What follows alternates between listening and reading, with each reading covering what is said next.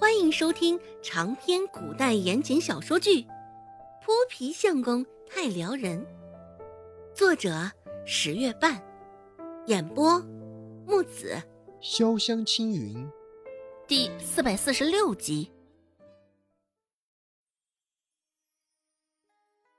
远远的，周芷也能瞧见此刻孟婆子与周成之间涌动暗流，抿了抿嘴。不自觉撅起了一抹笑意。没过太久，跟随着一行人，三个人就到了山脚下。哎，我这三只野兔，两只野山鸡，这三两银子应该是我的了吧？嗨，我说老胡啊，你想的倒是挺美的。前头都有五只野兔、两只野山鸡的人了，三两银子是你的，恐怕呀，也只能在梦里边想想了。野兔、野山鸡也不过都是一些稀疏平常的小野物，至少也得搞到一些罕见的大野物，才能将这三两银子拿到手啊！此刻山脚下热闹极了，山脚下聚集的人越来越多，没狩猎到野物的人没有多做久留的就回去了，而留下来的要么觉得自个儿有点胜算，想争夺一下三两银子。要么便是想瞧瞧世面，想知道三两银子最后是花落了谁家。晌午时分，孟婆子也没有回去，硬是靠着肚子里的早饭撑到了现在。好在一整天她也没有怎么动，并不算饿，只是现在等得越久，孟婆子的脾气就越是差。恰逢此时此刻，王家的人也下山了，为首的是王小花的爹。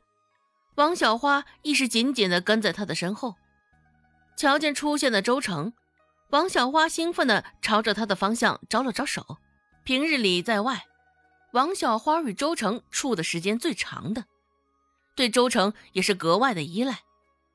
可能除了家人之外，王小花最为喜欢的也就是周成了。只是对于周成来说，这王小花却并不是他的好姐妹，与他相处中。也并非真心实意。下意识的听到王小花的声音，周成的视线就往她的方向扫了一眼。只是马上，孟婆子的视线就扫向了他。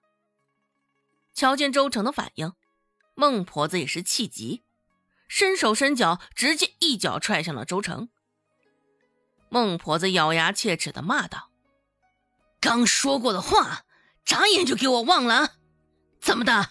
是不是不将我放在眼里？觉得我这个奶奶说的话无足轻重？左耳进右耳出的？哎呀，也不知道造了几辈子的孽，竟然摊上你这么个东西！啥啥不会，倒是吃里扒外的厉害。也不在乎周围还有不少同村的、外村的人。孟婆子斥责周成的时候，声音也没有丝毫的收敛。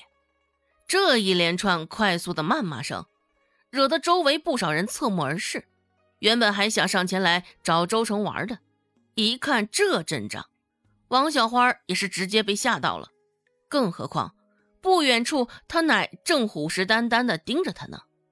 若王小花稍有一个轻举妄动，做出丢王家脸的举动，王婆子直接上前逮他，回去给他一点颜色瞧瞧。待周芷三人到下面，孟婆子瞧见了他们，嘴里的谩骂声这才止住，而周成脸上也是一阵青一阵白，尴尬极了。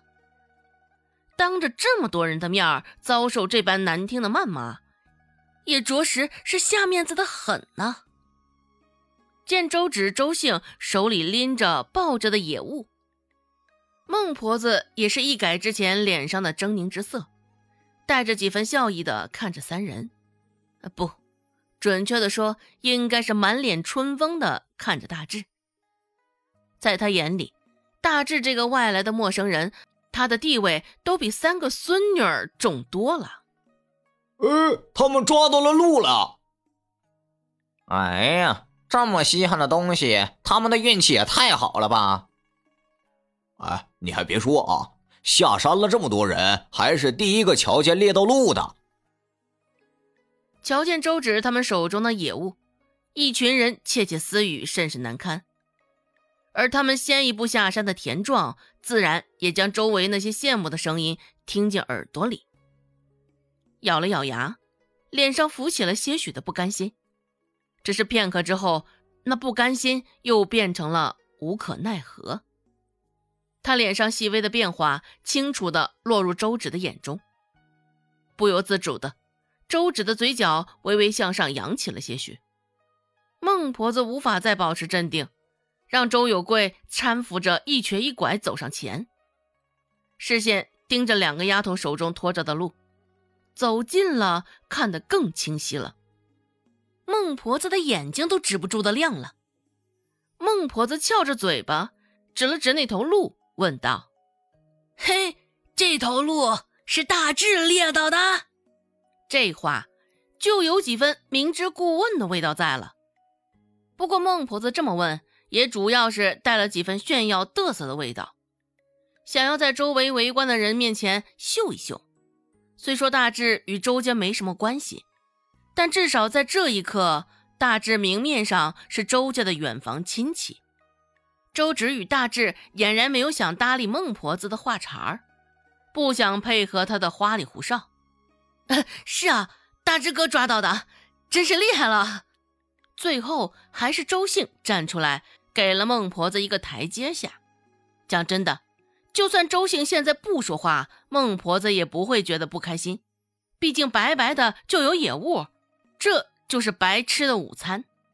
孟婆子脸上笑意又扩大了几分，扭着身子走向李正，开口说道：“嘿嘿，李正啊，这三两银子应该就是我们周家的吧？”